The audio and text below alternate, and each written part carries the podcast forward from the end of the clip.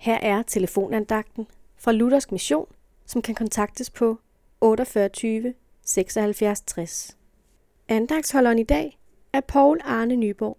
Salme 121, vers 1 og 2. Jeg løfter mine øjne mod bjergene, hvorfra kommer min hjælp. Min hjælp kommer fra Herren, himlens og jordens skaber. Gud er min hjælp. Det er en overskrift, vi kan sætte over dagens ord. Gud er den, der både kan og vil hjælpe, fordi han, er, fordi han er almægtig og fordi han elsker mig. Gud lover at hjælpe os, når vi beder ham, og talrige vidensbyrd beretter om, hvordan Gud greb ind i menneskers liv, da de råbte til ham om hjælp.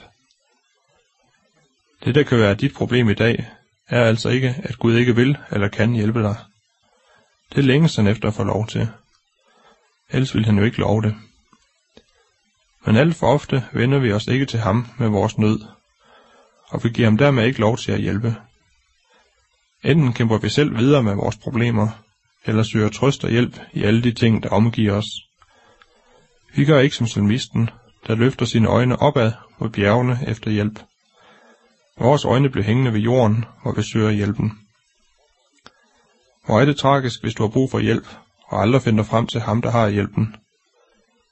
Det er den fare, du står i, at du aldrig finder frem til Guds hjælp. Og det er Guds sorg, at så mange mennesker aldrig finder frem til den hjælp, han har at give.